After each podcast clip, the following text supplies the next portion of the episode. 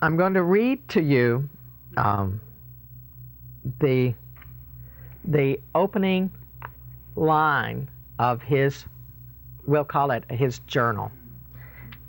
Midway, this way of life we're bound upon, I woke to find myself in a dark wood where the right road was wholly lost and gone.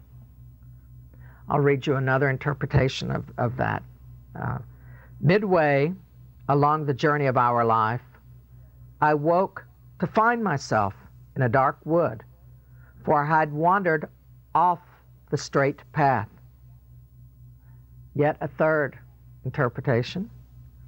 Midway on our life's journey, I found myself in dark woods, the right way lost. Who can tell me who this is? Dante, yes. Very good. He wrote this seven, he actually set this, it's, he wrote it a few years later, but he set this 700 years ago this year. So he was describing this experience 700 years ago. As a matter of fact, I gave uh, a version of this talk at Yucca Valley, at the spring retreat at Yucca Valley, on the very day that he set this. So that it was 700 years to the date that we were sitting here, uh, letting him be our teacher. Uh, so, notice that he said our life's journey, not his life, but our life's journey. It's the life we're all bound upon. And notice that he said, I found myself. I woke to find myself, depending on the uh, particular interpretation. So, this is something to pay attention to.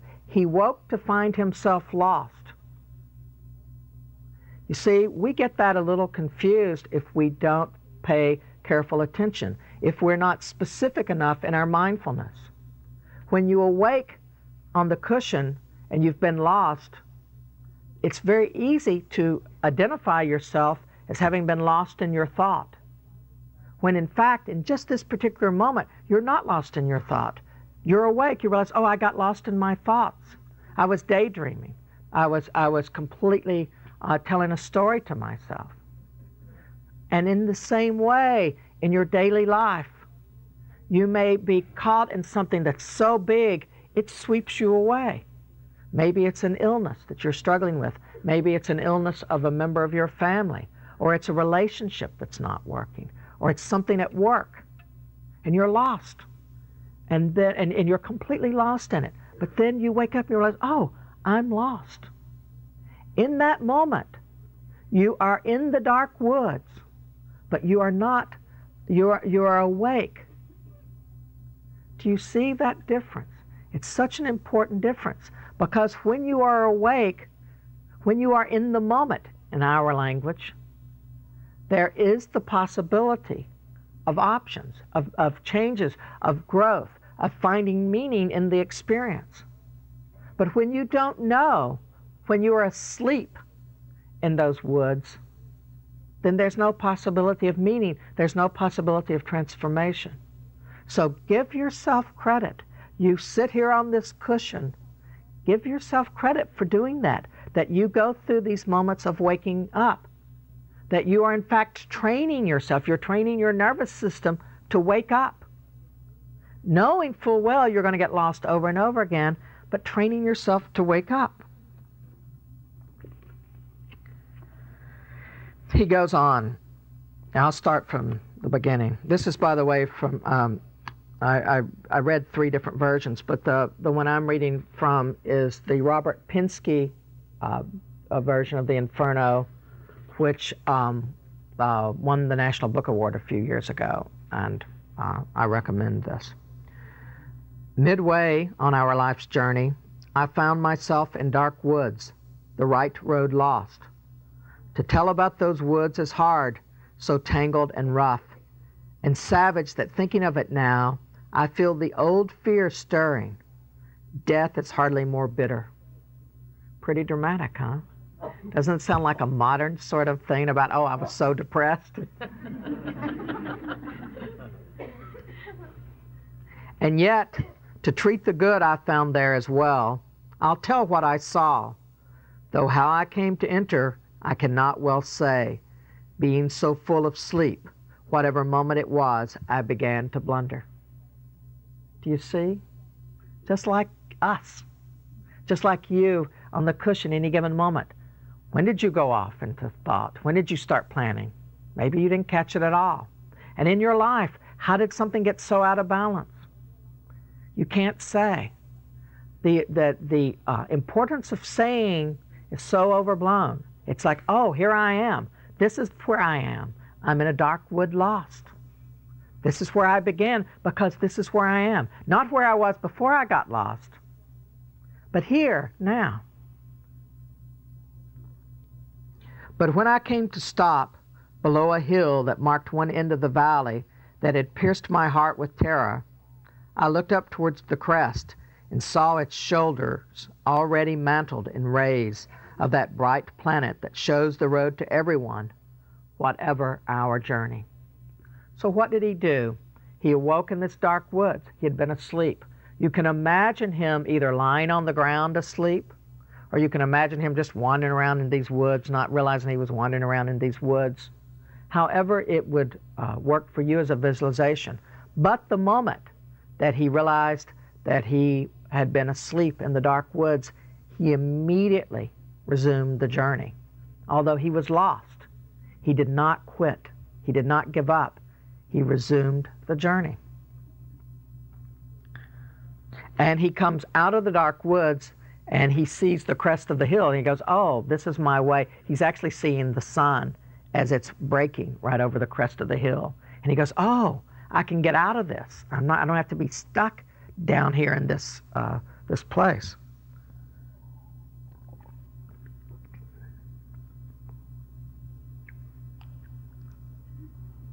Then I could feel the terror begin to ease that churned in my heart's lake all through the night. As one still panting, ashore from dangerous seas, looks back at the deep he has escaped, my thought returned, still fleeing, to regard that grim defile that never left any alive who stayed in it. Very serious. That grim defile that never left any alive who stayed in it. We all know those places in our own lives. And he stops and he reflects. From our modern language, we would call that integration, or uh, in a uh, superficial way, we'd say processing. But uh, integration, that is, this is what's happened, this is where I am, and letting the learning come in. When we're on the cushion and an insight arises, oh, this is just my mind. I'm not actually suffering this fear that's got me so caught. I'm just experiencing it in my mind. You stop and you realize, oh, yes, this is what my mind does. It creates these mind states, and I believe them, when in fact, I'm just sitting here on the cushion. I haven't gotten fired. I haven't uh, lost my whatever the thing is that we're afraid of. It's just a mind state. We come here and we see that it's our mind doing its thing. We integrate the insight so that it becomes part of our base to go forward. After I'd rested my weary body a while, I started again across the wilderness, my left foot always lower on the hill. So he's, he sees the crest and he goes, Oh, and here's the way to get up. He's going to uh, circumambulate up the hill. He's going to do a spiraling up the hill through the wilderness because he sees the top. He sees how to escape from this. So I'll repeat it again. After I'd rested my wearied body a while, I started again across the wilderness, my left foot always lower on the hill. Someone tell me why his, what the significance is of the left foot always lower on the hill. Someone who's not heard this talk before. Dare to be wrong. You will help us all. The left is sinister. That's possible. Yeah. What else? Mm-hmm. Mm-hmm. Mm-hmm. That's that's good. No, that's that's a that's. Go ahead. Well, um, like the part of him that's still behind, or that uh, could fall back, or that yeah hasn't caught. Yes, excellent. The two of you together, you're you're really forming this here. So yes, there's some there's some there's some shadow, and there's something that's left behind. And notice that it's always lower on the hill. Always. You might know this as sitting on the fence. so that you have this intention to change, right? I'm going to uh, uh, change my diet. I'm going to not get into fights with my spouse. I'm going to sit every morning for 30 minutes. Whatever the particular story is that you tell yourself, but then somehow it just doesn't happen. The, that left foot's always lower on the hill. He is, in fact, of two minds. Part of him, in fact, is still drawn to, to that which he was just saying, Oh, I'm so glad I escaped it. Now, I, I know most of you in here don't do anything self destructive like that. but for those of you who might be relevant, so what is the consequence of this for him? And suddenly, a leopard near the place the way grew steep, lithe, spotted, quick of foot, blocking the path. She stayed before my face. And more than once she made me turn about to go back down. It was early morning still, the fair sun rising with the stars attending it, as when divine love set those beautiful lights into motion at creation's dawn, and the time of day and season combined to fill my heart with hope of that beast with festive skin.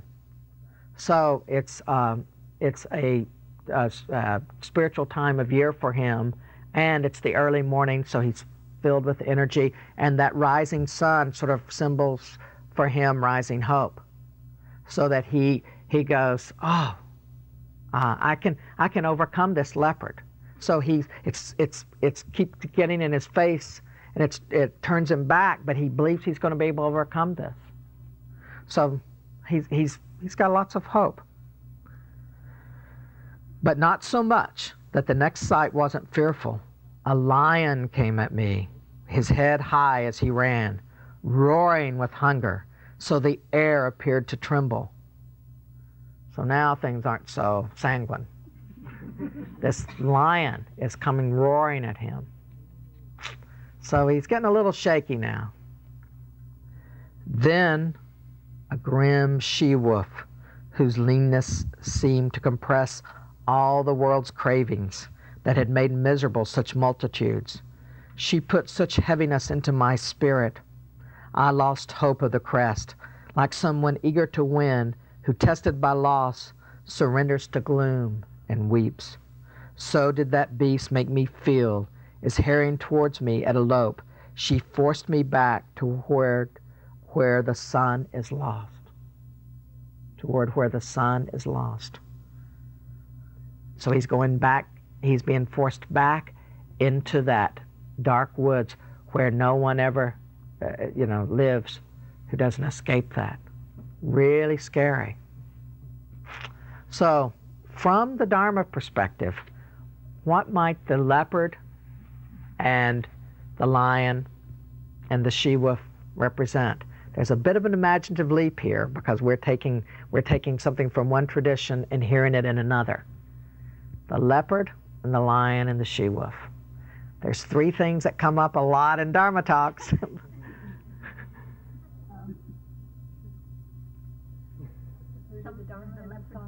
now that would be that would be the positive side. But now, what would be the negative? What do we have to overcome? Uh, they would all three, in a way, represent samsara. But that's good. That's in the right direction, also. Yeah. So. Yes. So so the leopard uh, from actually from uh, from this um, from the from the Christian tradition this came from the leopard to the uh, there's a lot of debate about this in terms of interpreting it but the general feeling is that it represents uh, what they call uh, greed what we what, what, I, what we call greed but what they're calling this sense desire. So this this uh, this this sensuous cat you know that sort of movement of the cat that desire what we would call greed and the lion, which this sense of, in its shadow side, in its negative side, the lion would represent that inflated sense of self, that kind of prideful sense of self that would be would be uh, very have a lot of aversion to anything that was that that it that was against it, that it would have this kind of aversion. So that would be the hatred. And then the she wolf. This is the big imaginative leap would uh, would represent the delusion that causes the samsara, that what keeps us on the wheel, which keeps the whole thing going, that that uh, deluded state of mind. So so there we have greed, hatred, and delusion showing up in in um, uh, in Italy, right outside of Florence, 700 years ago. So he's he's really freaked out now, right? While I was ruining myself back down, and he says ruining, not running, but ruining. So he is, you know, he is destroying himself. While I was running myself back down to the deep, someone appeared, one who seemed nearly to fade, as though from long silence. I cried to his human shape in that great wasteland, Have uh, living man or shade, have pity and help me, whichever you may be. And so he's running down. He's completely overwhelmed by these uh, animal instincts, these, these forces that are within him. This is an inner journey. He is completely overwhelmed and he sees this figure and he goes, Oh, living man or shade, meaning like a spirit or a ghost, uh, help me, please. And it turns out that, in fact, this is a spirit. It's, his, it's a hero of his from a long time ago, the poet Virgil. And he says to Virgil, you know, I'm, I'm really like caught in this and help me. Can you get me out of this?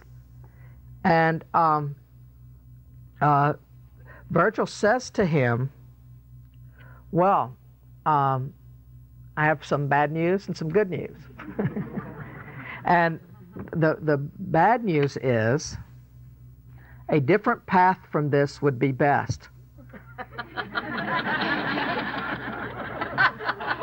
For you to find your way from this feral place, he answered, seeing how I wept, this beast the cause of your complaint lets no one pass her way, but harries all to death.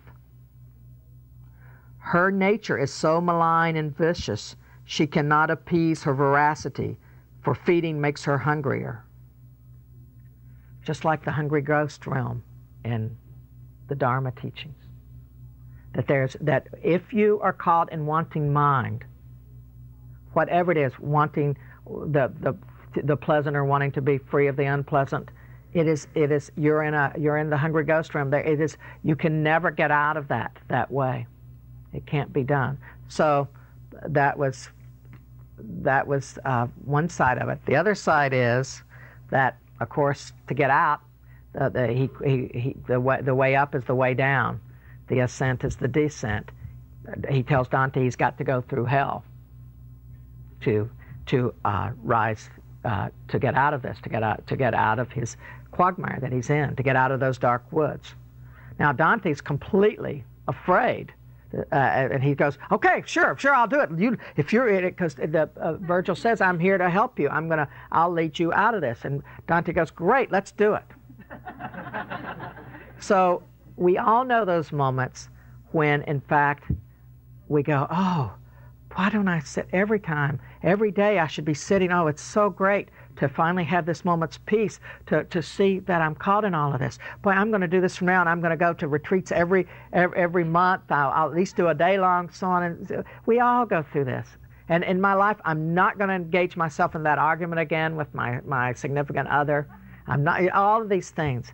And and because we're, we're in the moment, the pain is so great that we in fact so uh, it seems easy to go this this other way. It seems easier. But that is a kind of false resolution. It's useful because it gets us towards the real moment of resolution but it's a false resolution. And so they start off uh, down the path and dante after just a little ways he goes hey uh, virgil uh, you know i was thinking about this and I'm not really sure I'm cut out for this. You know, maybe maybe maybe we should look for some other way because you know, for me to be able to do all of that, can I really do it? How many times are we afflicted with doubt in just that same way? And Virgil says, "Hey, come on, you know, you can do this. Don't don't don't start whining." But uh, he can't he can't do it. He can't, he says, "No, and so Virgil says, Look, I'm going to tell you how it is I came here. And I came here at, at the instigation of someone who, who is, is deeply concerned for you. And who that someone turns out to be is Beatrice, uh, uh, Dante's uh, love from his, his childhood on. This, uh, this sort of uh, idealistic love. It was not someone he was ever with, but someone that he had uh, projected his love onto. And so Beatrice had come to Virgil and, and asked for him to come help Dante. Now, from our point of view, to look at the, the, the story just from this point, we can see that what, what has happened to get Dante here is first of all honesty. That is, that he was, he was prepared to be honest with what was true. The truth was he was lost in the dark woods. He then used perseverance to go on through those dark woods as best he could. And he integrated his experience as he went as best he could. And he took inspiration from nature, from whatever he could take inspiration from. This is something that we sometimes forget when we're lost in our own struggles, to take inspiration. And he also had hope. It's very paradoxical, this business of hope, because hope is, in fact, what gets him started up that hill where he runs into these three beasts, which forces him to go another way. And he had humility. He was willing to take help. And he had a teacher. For us, the teacher may be in the form of books, it may be a series of teachers, it may only be the inner voice that we listen to as our teacher, or it may be some combination of all of those things. But it's very important, this idea of the teacher. And for him, part of that teacher was the Beatrice aspect of himself, that part of him that was love, that was idealistic love, that was divine love, that was what we would call in the West agape, love that is not uh, uh, tied into our selfish interest in terms of maximizing the pleasant and minimizing the unpleasant a, a love that's greater than that. And so that's part of his teacher. That's the inspiration aspect of his teacher. And again, in your own life, at various points in your childhood, points in, uh, as you, uh, you were growing up, or now, there are moments when you feel that kind of spirit in you. But how easy it is to forget it, to not notice it, to not integrate it. And when it comes up on the cushion, to not, oh, yes, there's that feeling, to not appreciate it, to not let it come in. Again, this is the specificity that I started the evening with. To really notice what arises that's pleasant, that, that is unpleasant, to really notice that which is inspirational, that which needs to be integrated, that which is a taste of freedom, to start to really specifically incorporate it into our practice and into our daily life. And uh, he gradually, as we'll see, is starting to accept the way things are. One of the things that keeps us lost is that we don't want to accept the way things are. And what's so particularly painful to watch in my own life and to watching all the people I work with is how often people don't want to accept the way things are in terms of something that is part of history, part of their personal history.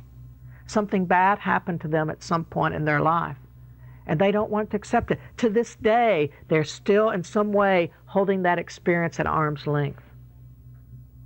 Holding it at arm's length, and yet it can't be changed. It has already passed. And yet they're locked in that. And we all do that. We all do that. We deny the experience that is already our experience. And insofar as we do that, we hold on to it forever. We never get to move beyond it. We wander around in those dark woods. We get out for temporarily, the beasts come, and it just goes over and over again as a pattern because we're holding out that which needs to come in and go through and move on. This is the great value of the cushion is learning to be with what is, to see things just as they are, to embrace that. So uh, uh, Dante's reassured by this this uh, this news that Beatrice had sent Virgil. And so they go on and they get to the gates of hell. And uh, the initial gate to hell is always wide open.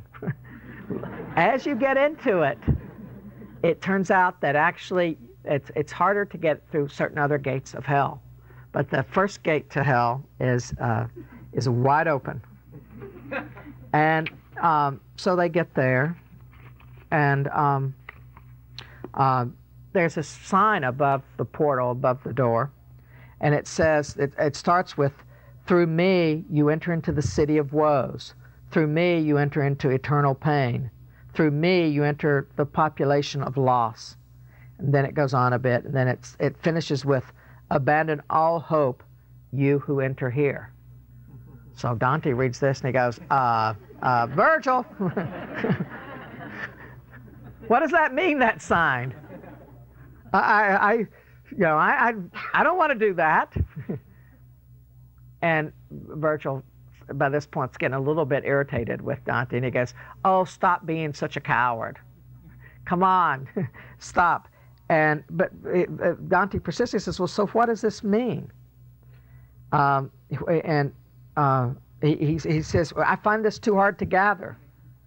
And Virgil answers, All fear must be left here, and cowardness die together. All fear left here, and cowardness die together. My interpretation of that from the Dharma perspective is the, that we have to abandon the false hope. The false hope is the hope where we want things to be other than they are, where we want the past to be different or this moment to be different. The next moment can be totally different. The next moment is the moment that's just arising. We have some choice, some participation in that, but not about all these other moments. And that the wanting to have the pleasant and to avoid the unpleasant as though we can make life meaningful on that basis, that's a false hope. It's a hope to be uh, to be abandoned. The hope that we're not going to age, that we're not going to know death, no sorrow, no loss, that's a false hope. To pin your happiness based on those things is hopeless. It's, it's a false hope. That you have not had unskillful moments in your life that have hurt others, unskillful moments where you have hurt yourself, that would be a false hope. Those things have happened to you. They're to, so that kind of hope is to be abandoned and then to go into the experience. And so uh, they do, and they go they go inside, and um, right inside the the portal is all of these people just sort of standing around. They sort of run this way and they run that way, and um, uh, Dante says to Virgil, "Well, what's going on with these people?" And it's it's the antechamber of hell. It's not actually hell, and uh, and uh, Dante, Virgil says to Dante, well, these are people who couldn't make up their minds. So they're people who've never gotten started. They haven't even gotten to hell. They have a, they're nowhere. They just couldn't make up their minds. And uh, a, a, very important thing to say about hell, which I have uh, the, the Catholic Church backing me up on this. the Catholic Church recently declared that, the, the Pope recently declared a, a couple years ago, I guess now, that, uh, that hell is a state of mind. It's not a place. It's a state of mind. And they define it as separation. Separation. So when you, uh, when you hear this, hear this from that point of view. When you are separated from yourself, when you're separated from spirit, that is hell.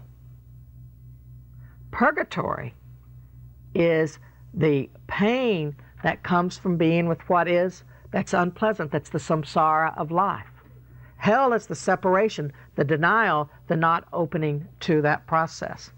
And there was a cartoon recently in the new yorker which uh, was sort of a dante-esque drawing of these people in this these flames and they're flailing around and these other people are walking on past that. And one person is saying to another they're the lucky ones. We're headed for telemarketing. Sort of a, a modern day interpretation of this. So we're talking about a state of mind and we're talking about separation. The value of the cushion is to see you separate and to come together, to unite. You're called yogis. You're yoking. You're uniting. You're bringing together. It is a yoga practice. It's a yoga. It's a bringing together. It's a harnessing. The harnessing implies a certain amount of work involved, but it's a joining. It's, it's, it is a union. It's a, a letting loose of the separation. And so they go through, uh, we, it, it takes three Dharma talks to cover the Inferno, so we're only going to get to a little pieces of it. Uh, they, they, they go through that, there's these various layers of experience.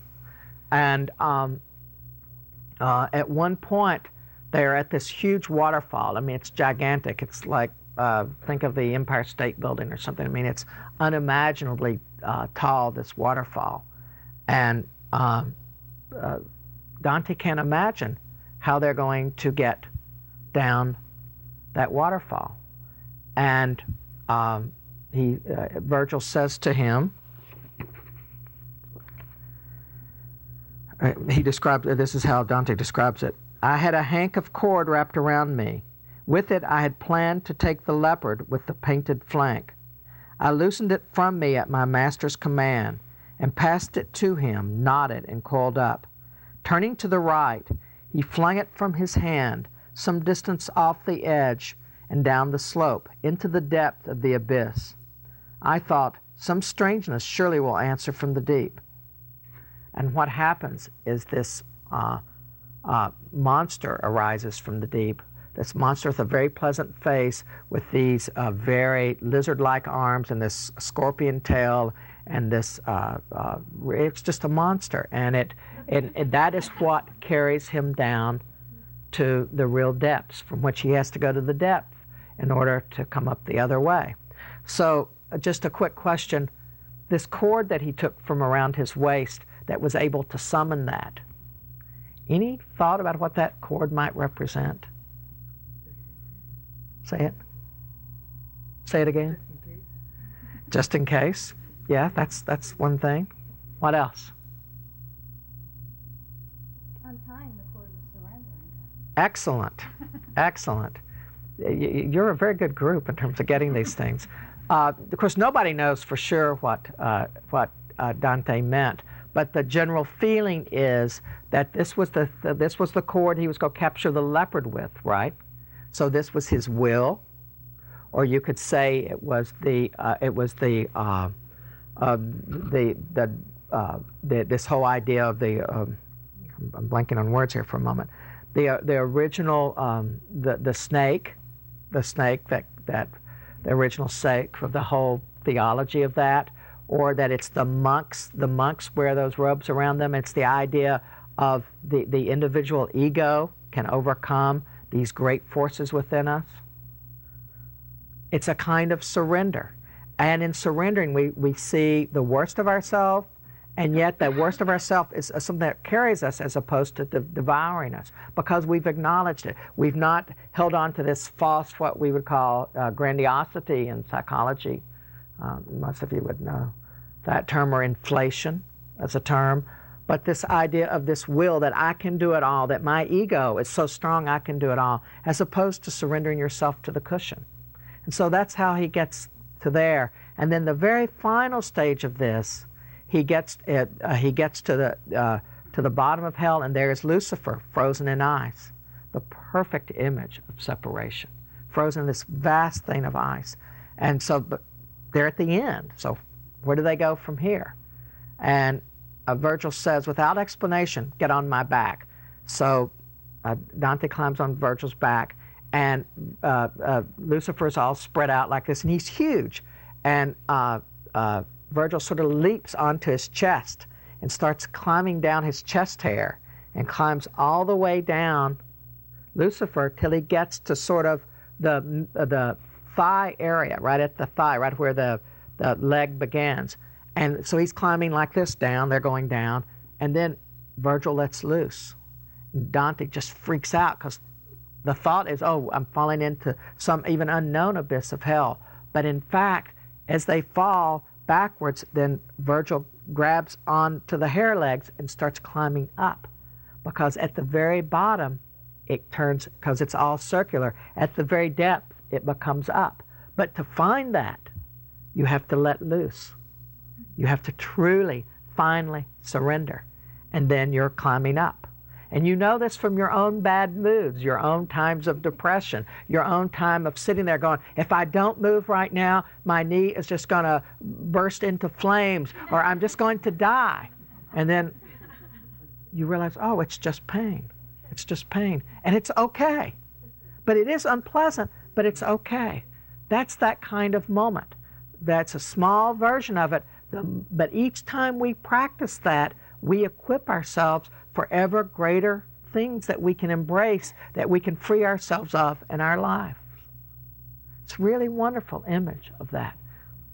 So uh, they climb up and they come into this beautiful, uh, this beautiful uh, day, and then uh, uh, Dante begins his, his journey through purgatory, which is a whole nother story.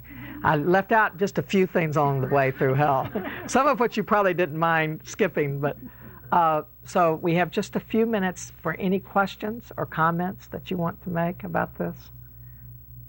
Anyone want to make a comment?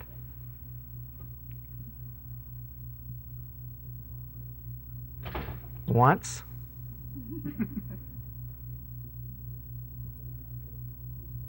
Questions? Yes. There was a moment when you were talking about um, how our mind, um, how we'll be attached to things that happen to us that were that caused us hurt. Yes. So we'll want to hold on to them, and how we can get stuck in that. And um, what occurred to me is the um, in psychology, the idea of the power of denial. Mm-hmm.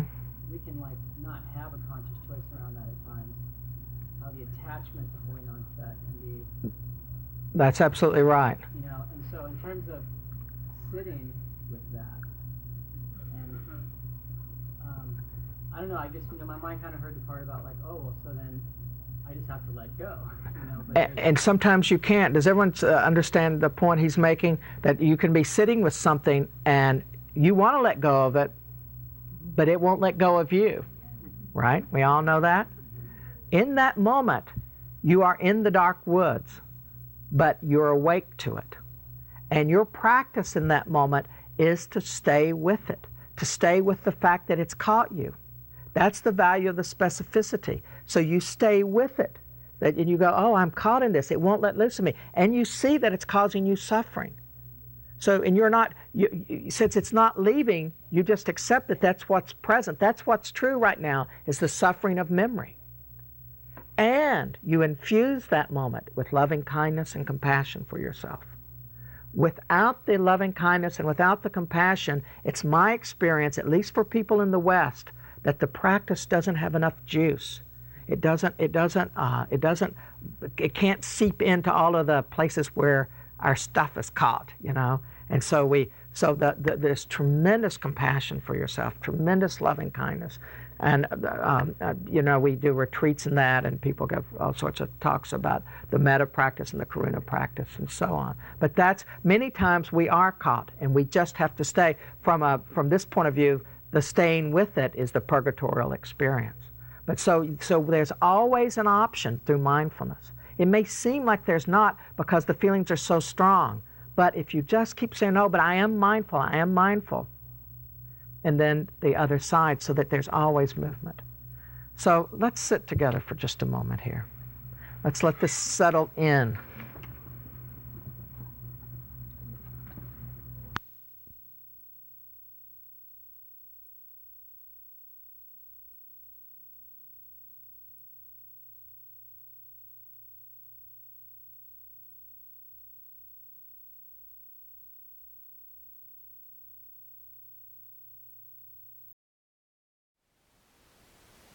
Thank you for listening. To learn how you can support the teachers and Dharma Seed, please visit dharmaseed.org slash donate.